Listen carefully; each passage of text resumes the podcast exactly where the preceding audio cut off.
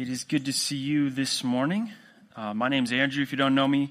Uh, Pastor Corey is not here with us this week. He is um, up at High Point Camp speaking for the weekend uh, at one of their youth camps. And so uh, today we are, though, going to be continuing in a, ser- in a series we started a couple weeks ago, and that is a series called Lonely. All right, so I'm going to pray, and then we're going to jump into the next part of this conversation. Lord Jesus, thank you so much for today. Thank you that we can gather and talk and process this uh, important topic. Lord, I pray for wisdom as we enter into this conversation. I ask and pray, uh, Holy Spirit, that you be with us and that you prepare us for this coming week. Lord, you are good. You are amazing. Your word is good. I pray and ask that your truth will reign inside of us. In your holy and precious name I pray. Amen. All right. So, like I said, we started a conversation a couple weeks ago called Lonely. And uh, if you didn't get a chance to hear those things, it would be important to hear those at some point because we're going to picking up, kind of building off of the first two weeks of this series. Now, we chose this topic lonely. Uh, if you haven't been with us, you might think this is kind of a weird topic to kick off a new year with. Um, but we chose this topic because we've uh, just been looking around and seeing that loneliness is such a big part of our society. There's a lot of people struggling with loneliness. And in week one, that's kind of what we hit on. We, we talked about how we are a lonely nation. Pastor Corey shared some statistics how uh, three in five people uh, claim that they are experiencing loneliness. And the study that Pastor Corey brought up came back in 2019, back before COVID hit, back before all of that happened. And the study said, hey, this is on the rise. And so this is something that's really big for our society, something that a lot of people are struggling with. And you might be here today and you might say, you know what, I'm not lonely. But we're, all, we are also saying, you know, maybe you don't feel lonely, but our guess is there's probably part of you that would say, you know what, I wish I was known better. Or I wish people would see me for who I really am, and I wish I could know people for who they really are. We're trying to get at this idea of really having deep, intimate relationships. And my guess is most of us, if not all of us, have struggled with that at some point in life if, if we aren't currently struggling with that right now. So Pastor Corey laid that out in the first week that, hey, we are a lonely nation. But then the second week, we, we looked at how we weren't designed for this. We were designed as human beings for community. God created us and He designed us for community. And Pastor Corey talked about how God exists in community within himself. When we open up the pages of God's word, we see that we worship a triune God. We worship a Trinity, a God who is, there's three persons God the Father, God the Son, God the Holy Spirit, but there's only one God. Just stop and think about that for a second. Maybe you've grown up in the church and you've heard that before, uh, and it just kind of goes right over your head. You don't think about it much. Or maybe you've never heard that before. You didn't grow up in the church and you're kind of scratching your head. Let's all just pause and think wow, at the center of all reality, at the center of your existence, there is a God who exists in perfect loving community. Like that's at the center at, of everything. We would not be here if it wasn't for this loving community that has always existed. Now, we don't fully comprehend how that works, um, but we take it by faith. We look at what Scripture says and we recognize that He is a being far superior than we are. But out of His loving community, He created us and He created us in His image. And we looked at that last week. And so, if we bear His image, we are created and we're designed for community, just like He lives in perfect community. But also, uh, Jesus, after He came and He died and rose again and He left, He established the church and he designed the church as a, as a community of Jesus followers. And so not only have we been designed for community, but our God has said, look, i am uh, establishing this. You need to live in community together. And so loneliness is a big issue if we've been designed for and commissioned to live in community together. We've also talked about how loneliness, it's a gauge within us. It's kind of like hunger or thirst. You know, you, you get hungry, and so that's, a, that's a, a feeling that you have that, you know what, I need to eat something. Or you feel thirsty, and that's a physical reaction to, you know what, I need to drink something. And loneliness is similar, where it's this gauge going off in our heart or in our mind that says, you know what, I'm missing something. Something is wrong. And last week, Pastor Corey talked about how, you know, God created us for community and we need it, but Satan wants to distort our community any way he can. And so uh, we should expect that pursuing community isn't going to be an easy thing. And today, that's what we're going to be processing. We're going to be talking some about why is community so hard, some of the obstacles to community, and then we're ultimately going to hone in on this one specific idea, kind of a key ingredient, a, a key thing that we have to pursue if we want deep intimacy with other people. If we want to really scratch that loneliness itch, this is the thing that we're going to need. All right? So that's where we're headed today.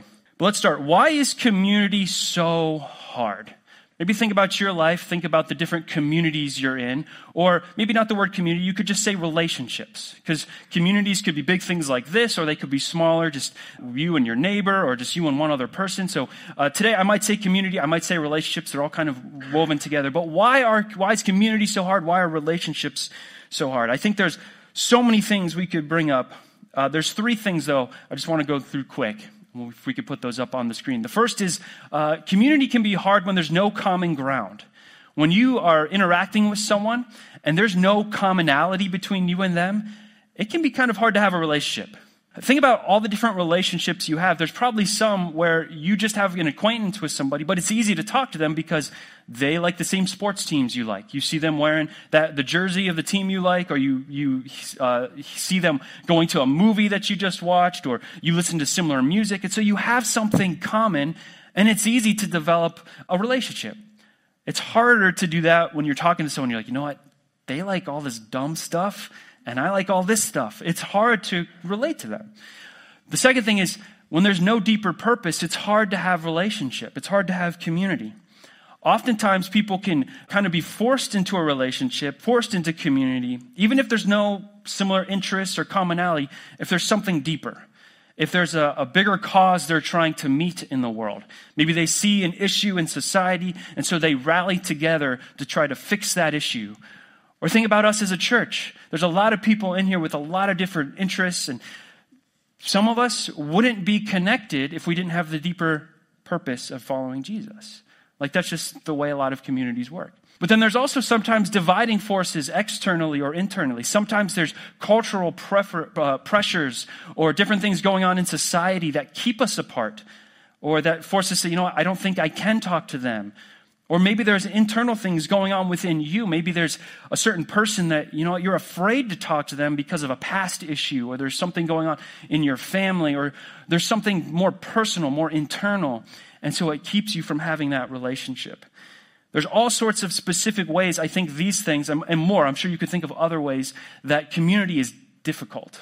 But those are some of the obvious things. I want to hone in on some of the uh, I think, more subtle ways that community can be difficult. Because sometimes I think real community, real community that gets at this loneliness issue, it's, it sometimes can be masked by kinds of relationships that feel good and that are good, but they aren't the types of relationships that really get down deep and work on this loneliness issue. If you're, if you're not sure what I'm saying, I, I think it'll become clear as I talk about it. Because um, sometimes we have relationships that are just nice relationships. Right? Sometimes we have relationships that are nice. And what I mean by that is, I'm sure you have communities that you enter into where you walk in and people are nice, people are kind, people are polite.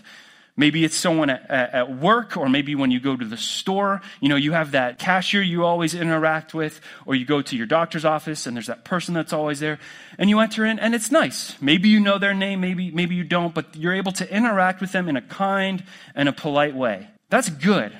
That's awesome. It's good that when our communities are nice. But nice communities don't really scratch that loneliness itch because sometimes our relationships are nice, but they just stay on the surface. It's easy to be polite and to just walk around and be kind to someone else and just kind of uh, do the, the right thing. But those types of relationships, it's so easy just to stay on the surface, just to talk about the weather or, hey, did you see the, the game last night or different things. And that's not wrong. It's not wrong to have relationships like this. It's not wrong to have communities that are just nice. We can't function if, if all of our communities were deeper than this. Sometimes it's okay to just stay on the surface. But if all of our relationships are on the surface, loneliness doesn't live on the surface. Loneliness lives deeper. And so if our communities are just nice, we could still be around people, be polite, be kind, but still feel lonely. Let's go a step deeper. Sometimes our relationships are transparent. And transparency is a good thing. Transparency is this idea of a window where you can see in and you can, you can see what's going on. There's this idea of you're able to look in and, and kind of understand at a deeper level what's going on in that person's life. You know, if a nice community just kind of stays on the surface, talks about the weather, talks about the game, a transparent community or relationship says, you know what? I'm going to be a little more real with you. I'm going to let you know that, you know what? Last week was a pretty crummy week you know, work was really hard, or this is happening in my family, or this, this thing. You know, there's, there's some level of transparency and authenticity. You're, you're a little more you in that level of relationship. And that's good. It's good to then take that deeper step of saying, you know, I'm going to let you in. I'm going to open the window and, and kind of let you see in and say, you know what? There's no more shutters here. You can see that this is going on in my heart. This is going on in my life. And you're transparent with it. Again, that's good. It's good to have relationships that aren't just nice, ones that get to transparency. And in our culture, if you kind of look around at our culture, people tend to really like it when, when people are themselves, when they're authentic, when they're transparent, when they're just, they kind of let you into the, the crap that's going on. Because let's be honest, we all got stuff going on. And so it's good to have those types of relationships. The issue, though, with transparency is this that sometimes our relationships are transparent, but they have a look only policy. What do I mean by that? You can let someone into your life a little bit. You can open up the shutters. They can look through the window. They can see, oh, life is hard. But that doesn't mean you need their help. That doesn't mean you're asking them to, that, hey, can I rely on you? You could say, you know what, I'm having a bad week, and just leave it there. You know, it's, it's the difference between uh, a, a closed window and an open door. You know, a closed window says, hey, you can look in, but don't you dare come in.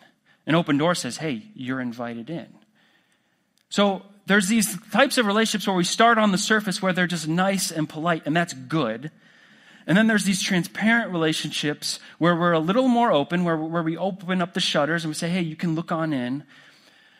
And while each is important and each is good and each helps scratch that loneliness itch a little bit, I think there's a deeper kind of relationship that we need if we're really, really, really going to try to get at this loneliness issue. And that type of relationship is a relationship of vulnerability. Vulnerability. Now, when you hear the word vulnerability, if you're like me, uh, that word kind of makes you go, you kind of, you kind of bristle a little bit. And if it doesn't, let's look at the definition of vulnerability. This is what vulnerability is it's openness or susceptibility to attack or harm. That doesn't sound good. Or another one is willingness to show emotion or to allow one's weaknesses to be seen or known. Willingness to risk being emotionally hurt. Vulnerability does not sound fun. Vulnerability isn't fun. Vulnerability sounds terrifying. Because, like I said, if a transparent relationship is like, hey, I'm opening the shutters, you can look in, a vulnerable relationship is that open door where now you're saying, hey, before I let you look in, now I'm going to let you actually come in. Now I'm actually going to trust you with what's going on in my life. Now I'm going to rely on you. Before I just, you were just an observer. Now you're on my team. I need you. What happens when we trust people? What happens when we need other people? What happens when we rely on other people? We become vulnerable. Because with vulnerability comes risk, with vulnerability comes a susceptibility to pain. But I believe that vulnerability is really, really important if we're going to tackle this loneliness issue. Because vulnerability forces me to rely on someone else. You know, if you're still not sure about this whole idea of vulnerability versus transparency, kind of confused by it, the, this image came to my mind this week as I was processing it. Who's seen the movie National Treasure? Has anybody? All right, a bunch of people. Yeah, that came out a long time ago. But in the movie, if you're not familiar with it, there is a, they find out that there's a hidden treasure map on the back of the Declaration of Independence. That would be crazy, all right? But there, in the movie, there is one. And the one guy's like, hey, he's going around, he's telling everybody, hey, we got to protect the Declaration of Independence because this other guy wants to steal it. And no one believes him. And so he finally gets the idea you know what? I'm going to steal the Declaration of Independence in order to protect the Declaration of Independence. And as you're watching the movie, uh, Nicolas Cage, that, he's the main actor in it, he's deciding, you know, I'm going to steal the Declaration of Independence. And his friend's like, dude, you can't do it. And then he lists all these reasons why he can't steal the Declaration of Independence. And he first starts, he says, you know what? It's on display. It's in front of all these people, and it's behind bulletproof glass. All right? So it's transparent. People can come visit it. They can see it. They know it's written on it. It's not a secret, but you can't touch it. All right? It's on display. It's behind bulletproof glass. There's all these sensors. There's all these cameras. It is secure. It's a look only policy. But Nicolas Cage, he says, you know what? It's not always on display. Sometimes they take it like back into the vault where they clean it. And oh, and there's this party going on the night while they're cleaning it. And that's when we're going to be able to get to it because that's when it's most vulnerable. So it's this whole idea of vulnerability versus transparency. It's putting yourself in that situation where someone can move beyond just seeing what's going on in your life and where they can actually move in and kind of touch it and kind of be present in it and kind of help you with it. And you have to rely on them. And that is a scary thing. But when we rely on other people, it forces us to really know that other person and it forces us to be known by them. And that's why I think vulnerability is really, really important for this loneliness issue. Now, I can say all that. Let's go to God's Word. Let's look at some examples of vulnerability, uh, relationships that have vulnerability. The first place we're going to go to is the relationship between Adam and Eve in Genesis chapter 2, verse 18. Now, this verse, this happens before Genesis 3, which, if you're familiar with the biblical story, in Genesis 3 is when humanity sins, where creation is plunged into death and decay, and we're separated from God. So, this is back before sin enters the world. And God has just created Adam, He hasn't created Eve yet. And the world is good, it's very good according to God. But then there's something wrong and that sounds weird. Like, how could something be wrong before humanity falls into sin? But God says, look, there's something that's not good. And He says, it's not good for the man to be alone. The man needs community, he needs someone. And He says, I'll make a helper who is just right for him. Now, that helper is Eve. Now, sometimes people hear this word helper, and th- this passage has, has been used and twisted in wrong ways, and they can see the word helper, and they can get this idea of, oh, well, it's man and woman, superiority, inferiority. That's not what God is saying at all. The Hebrew word for helper is the word ezer. All right, it's the word ezer. And if you go then through the rest of Scripture, the person who is described most as an ezer, as a helper or someone who helps, is God Himself. There's Deuteronomy 33, Psalm 70, Hosea 13, and plenty other passages where you could go and people are describing God as a helper. And they're not saying, oh God, you're inferior to me. No, they're saying, God, I need you. I rely on you. Help me. And so Genesis 2:18, God is saying, He's not saying, look, here's man, he needs a little helpmate. No, he's saying, here's man, he needs someone he can rely on. And she needs someone she can rely on. And again, if you rely on someone, you are vulnerable with them. You can be nice, you can be transparent, but you don't have to rely on someone unless you're vulnerable. And so, right before sin enters into the world, God sets up this kind of relationship of, you know what? This is what a good human relationship looks like man, woman, relying on each other, needing one another, not lone wolfing it, not doing it them by themselves, not one over the other, but together. Vulnerable and relying on each other. We can go through a bunch of other examples in God's Word. Another great one, though, is the relationship of David and Jonathan, their friendship. And I encourage you, go to 1 Samuel, 2 Samuel. If you study their relationship, it is one of complete vulnerability, where they're nice to each other, they're also transparent with each other, but then they rely on one another. They get really deep. And Jonathan, he is the son of Saul, who is the king. He's the prince.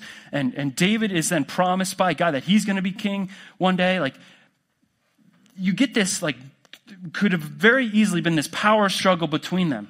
Like, it would make a lot of sense if we, if we were David or Jonathan, be like, I don't want to be friends with them. They're my rival. But they together have this commonality and they have deeper purpose together, and then it drives them to vulnerability where David is relying on Jonathan and Jonathan is relying on David, and they're completely vulnerable. We also see Jesus and his disciples. The night before Jesus is crucified, he has a meal with his disciples, and then they go to the Garden of Gethsemane. And he takes his disciples with them. Now, up until this point, he's told his disciples a number of times that I am leaving you, I'm going to be killed. All right? He's been open and transparent with them. When he takes them to the garden, he brings them there so that they could stay up with him and pray with him, pray for him, be there. He's relying on them. Now, they don't do a good job. They fall asleep, they fail. But Jesus, think about that. The God of the universe is like, stay up with me and pray for me. I need you. If Jesus is going to be vulnerable, what does that mean we should do? Like, if the God of the universe is showing us he had to rely on other people or he chose to rely on other people, I think that instantly sets the precedent that we can't assume we can do this all by ourselves. We need other people. And a verse that captures this idea of vulnerability and I think sums up these kinds of relationships really well is uh, Proverbs 27 17 which says this as iron sharpens iron, so a friend sharpens a friend. You might have heard this verse before, but uh, if you're not familiar with this whole idea of iron sharpening iron, it's the idea of like a knife getting sharpened. Now, I have a knife, all right? That's always a weird thing to say in front of people. I've never said that in front of anyone. That kind of felt a little weird. I do have a knife. Don't freak out. I told the safety team. They're all cool with it. All right? So, I have a knife, and this is a honing rod. Now, if you're not familiar with one of these, maybe you've seen uh, use one of these. Uh, there's a lot of honing rods and different knife blocks, or maybe you've uh, watched a movie and you see a chef that like they're like sh- whipping the knife around. I'm not going to do that. All right.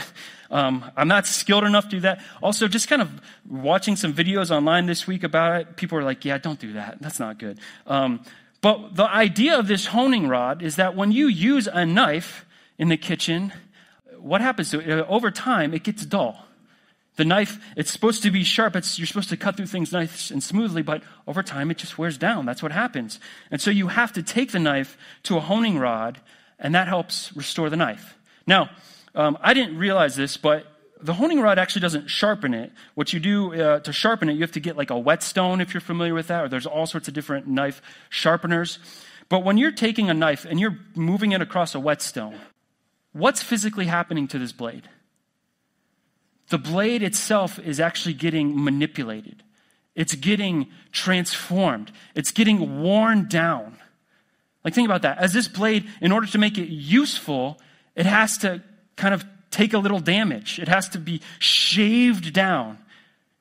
In order for it to be a good knife, it needs to be vulnerable to the whetstone, vulnerable to the, trans, to the, to the transformation that can happen to it.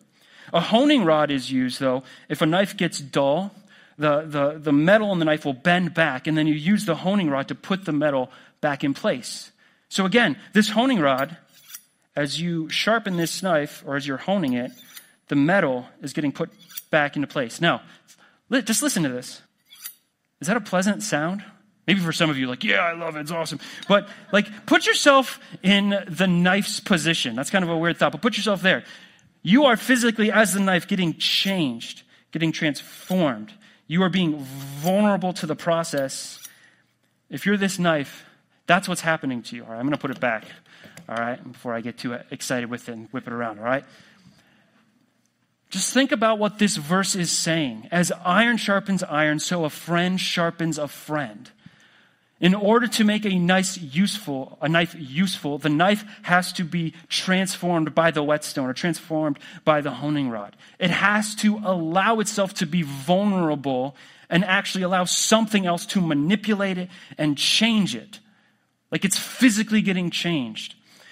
In order for us as people to become sharpened, to become better, to become useful, we have to be vulnerable to the process of vulnerability and transparency. And we have to let other people sharpen us.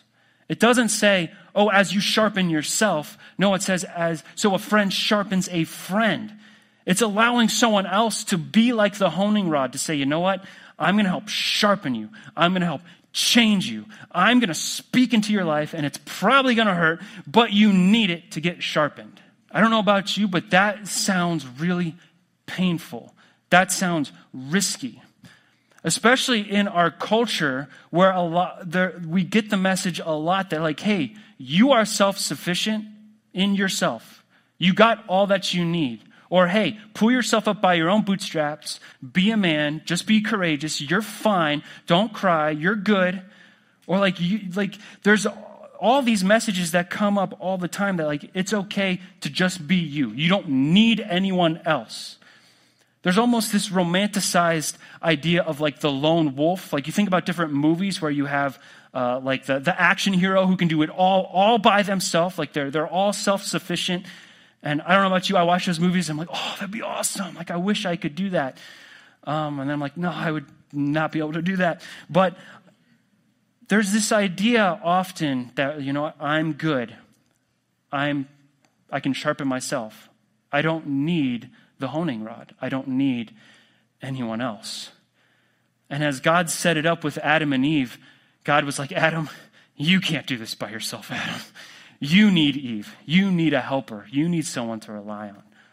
And I believe that we as people need to put ourselves in the sharpening process and allow ourselves to be vulnerable so that we can become who God wants us to be, so that we can become sharpened. And why does this help fight loneliness? Because it forces me to rely on someone else. When you're relying on someone else, you're instantly in deeper community with them because you're instantly sharing what's going on. You're instantly allowing their voice and their life and their influence to speak into you. You're instantly partnering with them. It's hard to be lonely when you're kind of arm in arm together. You don't have to be arm in arm in a nice community. You don't have to be arm in arm in a transparent community. But you have to be in a vulnerable one. Now, please don't hear me say that being vulnerable is like the only ingredient to fixing loneliness. I think there's other things that go into it, but I believe that vulnerability is one of the hardest ingredients for us to add to this whole equation, and I believe it's one of the most important because I think we're really resistant to it because it's going to mean risk and potential pain. But the reward is worth it. It's worth entering into it. Now, also, don't hear me say, oh, the solution is I just have to be vulnerable with everybody. That's not a good idea. All right? Some people, some people aren't good honing rods. Some people aren't worth allowing yourself to be put into the process of them sharpening you because they're just going to make you more dull. All right? It's good to have some relationships that are on the surface. It's good to have some that are just transparent. But my guess is and I'll, I'll, just look at myself, I know in my life it's really hard to maintain those deeper, just really vulnerable relationships because it takes time, it takes effort, and it means risk and potential pain. But it's worth it because God created us for it and we need it. Now, some ways that I think we can sharpen each other. Just going to go to a couple passages to kind of see a couple examples of ways that I think we can be transparent and vulnerable and how we can sharpen each other. The first is Galatians chapter 6. Galatians 6, verses 1 to 3 says this Dear brothers and sisters, if another believer is overcome by some sin, you who are godly should gently and humbly help that person back onto the right path. And be careful not to fall into the same temptation yourself. Share each other's burdens, and in this way obey the law of Christ. If you think you are too important to help someone, you're only fooling yourself. You are not that important. Now, there's a lot here in this verse or in this passage, but the key idea is hey, as believers, the Apostle Paul, who's writing this, he calls believers to, in the, the first verse, to go help restore people from their sin. He's saying, look around and believers, he says, he doesn't say like overdo it or be mean and rude, but he says do it gently and humbly. But it's have the idea of, hey, I'm going to look around and how can I help hone someone? How can I help sharpen them? When I see in their life that, hey, they are struggling with this sin or they're struggling in this relationship, how can I come alongside them and say, you know what? Uh, let me sharpen you a little bit. Let me be there for you. I'm going to call this out in your life. In verse 2, he says, Let's share each other's burdens and in this way obey the law of Christ. Sharing each other's burdens uh, doesn't just mean physical burdens, like, hey, I'm going to help you move, or hey, I'm going to be there when you have a kid. Like, those things are important and those are good. But Paul says this in the context of believers calling each other out for their sin. And so, this idea of carrying each other's burdens goes deeper to this idea of, hey, let's carry each other's spiritual burdens the things that's going on in your heart. You need someone who can be there to help sharpen you, to help put you into that process, to be a honing rod for you. And not just for you, but then you get to turn around and be a honing rod for someone else. So, one of the ways that we can sharpen each other is by having those kinds of relationships where I say, Hey, I see this in your life. Let's work on this together. Hey, I see this sin issue. Let's be there for each other. I got your back. Let's work on this together. Hey, I'm going to call you out on this in love. Do you have anyone in your life who can call you out in love? Again, I'm not saying you should let everybody do this for you. That's not healthy. But you have at least a handful of people who you could say, you know what? If I'm doing something dumb, they're going to have my back. If I'm a knife that's getting dull, they're going to help sharpen me by saying, don't do that. That's wrong.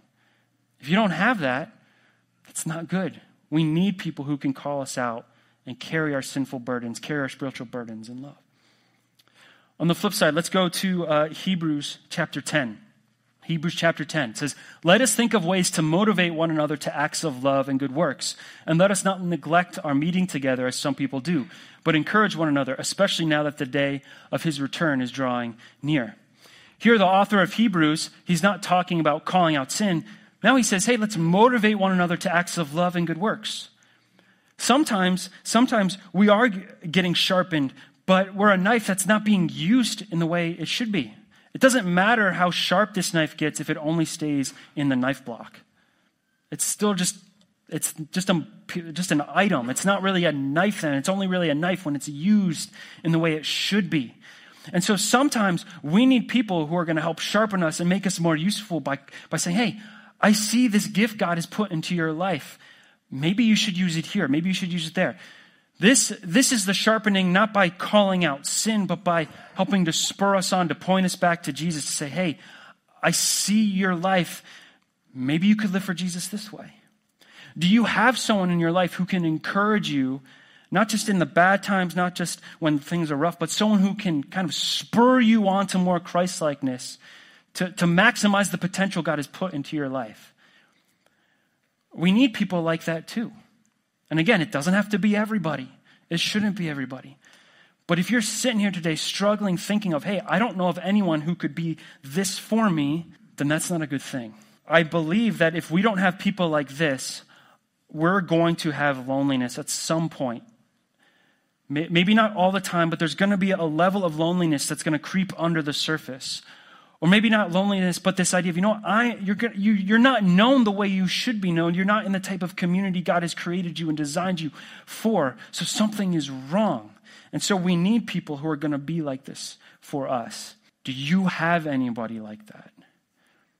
I know I'm beating this over the head. But I think it's so important and it's so easy for us to come up with excuses not to pursue this. And that's what we're going to talk about here to kind of wrap up. We're going to ask the question um, What's going to hold us back from pursuing vulnerability? What's going to hold us back from entering into the process, from allowing ourselves to be sharpened? And we're going to go to one last passage, 1 Thessalonians chapter 5. In this verse, kind of before we, we read it, the Apostle Paul, he's writing to the Thessalonians. And here in chapter 5, he's just giving them a bunch of like one off things. Like, if you read it, it's like he says this and this and this and this. And he's, he's kind of wrapping up the letter. It's almost like he's like, oh yeah, I need to tell them this. Oh yeah, I need to, like, they got to learn this. And he's just kind of jamming it all into the end of the letter. And one thing he says here in verse 14 is, brothers and sisters, we urge you to warn those who are lazy Encourage those who are timid. Take tender care of those who are weak. Be patient with everyone. Now, Paul doesn't necessarily say this in regards to loneliness, but he doesn't say it in regard to anything specific. It's just a general, kind of broad statement of, hey, as believers, these are things, uh, people we need to help. And so there's three groups here there's lazy, there's timid, and there's weak. And I believe that this verse helps give us a good lens or a good framework for some of the ways that we can say, you know what? things are going to hold us back from pursuing being vulnerable and experiencing relationships that are like honing rods in our life. The first one is lazy. He says, warn those who are lazy. Basically, lazy is, you know, I don't want to, or I don't feel like it. Some of us in this room, and myself included, sometimes we just don't pursue things because we just don't feel like it. We know what we should do. We know that it's good. There's not, there may not even be a fear holding us back, but let's just be honest. We can be lazy people. We can come up with all sorts of excuses and say, you know what? I'm just too busy. I got too much going on at work. You know, it'll be easier next week. And we just come up with all these excuses. And let's just call it what it is. That's laziness. Sometimes we're lazy. Other times it's true. There is a lot going on in life. Other times, like, I'm not saying that there's never good reason to just pause and say, you know, I can't have a vulnerable conversation today. Like, I get it. But if we're in seasons where it's just over and over, excuse after excuse, there's probably some laziness in not pursuing this type of community. And perhaps there's loneliness in your life because of your own laziness because you're not willing to take the steps to say, you know what? I'm going to inconvenience myself. I'm going to go spend time with these people. I'm going to go pursue this. Maybe you're here and that's not you, and that's totally fine, but maybe you're here and that is you. Or maybe it's not you right now, but there might be a temptation for this. I'll be honest, this isn't temptation for me. Or at the end of a busy day or during a busy time, it's so much easier to say, you know what? I'm just going to watch Netflix. Or I'm just going to I'm just going to be at home and I'm just going to do what I want to do and I'll pursue relationship next time. It's really easy to do that. I'm introverted. I like I like spending time alone. I like on Friday it was snowing and I didn't have to go anywhere and I could just stay at home by myself with my thoughts. It was awesome. But I know if I stay there too long my thoughts start to spiral and my, my life starts to spiral and I start to feel lonely because I'm not seen and I'm not known the way God created me to be seen and known. And so I can't let loneliness hold me back. The next one is timid. Timid. Paul says, encourage those who are timid. This is, you know, I'm afraid to pursue this because of something, and there's something maybe holding you back. You're hesitant for some reason. I think there's all sorts of things that can hold us back from pursuing vulnerability with other people. Maybe you've been vulnerable in the past and you've been really hurt. My guess is if we went around this room, there'd be a bunch of stories about ways people have stabbed us in the back, how I said this thing or I shared this secret and then it came out. I thought I could trust that person and now I can't. That creates a lot of fear. Or maybe there's other reasons. Maybe there's uh, sin issues in your own life, and you're like, you know what? I'm afraid to share this because what if I'm judged? Or what if I'm not understood? Or what if it gets out and they blast it to everybody? And so there's fear. There's all sorts of ways I think that we can be hesitant and afraid. And I just want to encourage you one, that it's okay to be afraid, it's okay to have fear, especially if you've been hurt in the past. You know, fear isn't always a bad thing. Fear can help us be a little wise because maybe in the past you've been hurt because you trusted someone you shouldn't trust. And so that fear can help give you a sense of wisdom of say, you know what? I'm going to be better at who I trust in the future. But I'd encourage you, if this is you today, if there's something holding you back where you're like, I can be on the surface, I can be transparent, but I can't be vulnerable because of, and you fill in the blank, I want to encourage you you need this in your life. It's worth the risk. Don't, don't do it flippantly. Don't just find anybody to be vulnerable with. Enter into a process of trying to find that right person. Do it wisely, but don't give up on this. It's so important and you need it. And it's a key ingredient to dealing with that loneliness issue in our hearts. The third one is weak. Paul says, take tender care of those who are weak. And this is just the idea of, you know what? I don't know how, or I need help. It's okay to admit that you don't know how to do this. I'll be honest, it's so hard sometimes to know, like, how do I even pursue this type of relationship with someone else? Maybe you're here today and you're like, you know, I'm not lazy. I want this. And I'm not really afraid of it. I just don't know how to do it. And just a couple things I'd say to you. One, like I've said before, just be wise in who you pursue. Second, start small. You don't have to uh, take someone out to lunch or go grab coffee with someone and then just dump everything. All right? Just start small. Just share one, be transparent about one thing and move that one thing to vulnerability. Say, hey, this is what's going on in my life. Can you help me with it? All right, that moves from the transparent to the vulnerable. Hey, this is what's happening at home. What are your thoughts? How could I be a better husband? Or how, how could I be a better wife? Or how could I follow Jesus in this situation? Just ask a simple question like that and see how they respond. And then go from there. And lastly, uh, just practice. It's going to take practice. This is a, a, something we have to learn how to do, especially because I believe as a society where a lot of people are lonely, a lot of people are, are in this idea of, hey, I'm good all by myself. I just pursue my own individual wants, needs. I don't need anyone else. We're not trained to do this. So it's okay if it takes some practice, but practice. All right? So, these are some things that I think are going to hold us back. And I would encourage you today, this week, to really take this seriously. Like I've said before, uh, vulnerability, I don't think it's, it's like a magic bullet. It's not like, oh, if you just have one vulnerable moment, all your loneliness will go away. No. I think, though, that it is a key part of the way God designed us to live to have relationships that can be like a honing rod, especially in a sinful, fallen world where, let's be honest, we all get pretty dull at times. We're like that knife. We get used and then we get dull. And if we're not allowing ourselves to be vulnerable, to enter into the process of being sharpened by other people, then we're just going to stay dull. And that's not good. Now, sometimes uh, I'd encourage you don't enter into this thinking, you know what, if I have one vulnerable moment, this will fix everything. You know, tonight I'm going to, well, when I go home, I'm hungry. When I go home, I'm going to eat lunch. But then tonight I'm going to want to eat dinner because I'm going to get hungry again. You know, I'm getting thirsty. I'm going to want to take a drink. But then later tonight, I'm going to take another one. We've talked about how loneliness is a gauge like hunger or thirst. Um, you're going to eat today, you're going to take a drink, but you're going to get hungry again. You're going to get thirsty again. Don't think, oh, if I have one heart to heart this week, everything will be fixed.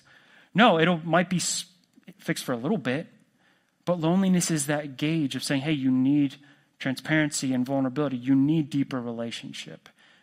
And so don't just think, hey, a one off is going to fix this. No, think about how can I actually find a relationship that is ongoing that can help with this. All right? The very last thing I'll say um, is if you're not sure where to start, this is where you should start. You should start with vertical vulnerability. If this whole idea of being transparent is scary, and it's okay that it's scary, or if it's confusing, or you're not sure why you should pursue it, first start vertically with your relationship with God. Sometimes going horizontally to other people can be really challenging. But as Jesus followers, we should be vulnerable with our Heavenly Father. And maybe you're here today and you've just been kind of cruising through life and you haven't had a heart to heart with the God of the universe. And I'll say, one, He already knows what's going on. So we don't have to be afraid of Him finding anything out that's going on because He already knows. But we see within God's Word that our God wants personal relationship with us. He wants us to come before Him. He wants us to confess our sins. He wants us to be honest about the pain. He wants us to be sharpened by Him. And so, if you're not willing to start with the horizontal vulnerability, at least start here. Start with maybe saying something like this Lord, I recognize that I'm not known by others the way I wish I was. Or, Lord, I'm experiencing loneliness. You created me to, to be in community, but I just, I don't know how. I need help. Lord, I'm struggling. I'm hesitant because of this thing that happened in the past, or whatever it is for you. I don't know what it is, but let's talk to our Heavenly Father. All right? So, next week, I'd encourage you to come back. That's going to be part four of our conversation. Each week is kind of building off of each other. Next week, Pastor Corey is going to focus more in some of the how do we do this, all right, some of the practicalness of it. But I really hope that over the course of these weeks that you see, like, one, we are a lonely nation. Two, we need community. And three, that part of that means we need to be vulnerable. We need to be open. We need to be honest. We need to humble ourselves and find people who can be honing rods for us. Who is your honing rod? And who can you be a honing rod for? Let's pray. Lord Jesus, thank you so much that we get to gather and that we get to enter into community together. Lord, I pray that you will help us to not just live on the surface. Thank you that we can have nice, kind, polite relationships, but help us to move beyond that, to have transparent ones. But then, even more so, help us to humble ourselves and to allow others to speak into our life. Lord Jesus, if you needed other people, if you relied on your disciples, Lord, how can we dare think that we can do this all by ourselves? Lord, we are nothing without you. And I don't know why, but you designed us to rely on other people. So please, Lord, I, I pray for myself. Help me to get over me and help me to realize my need for other people.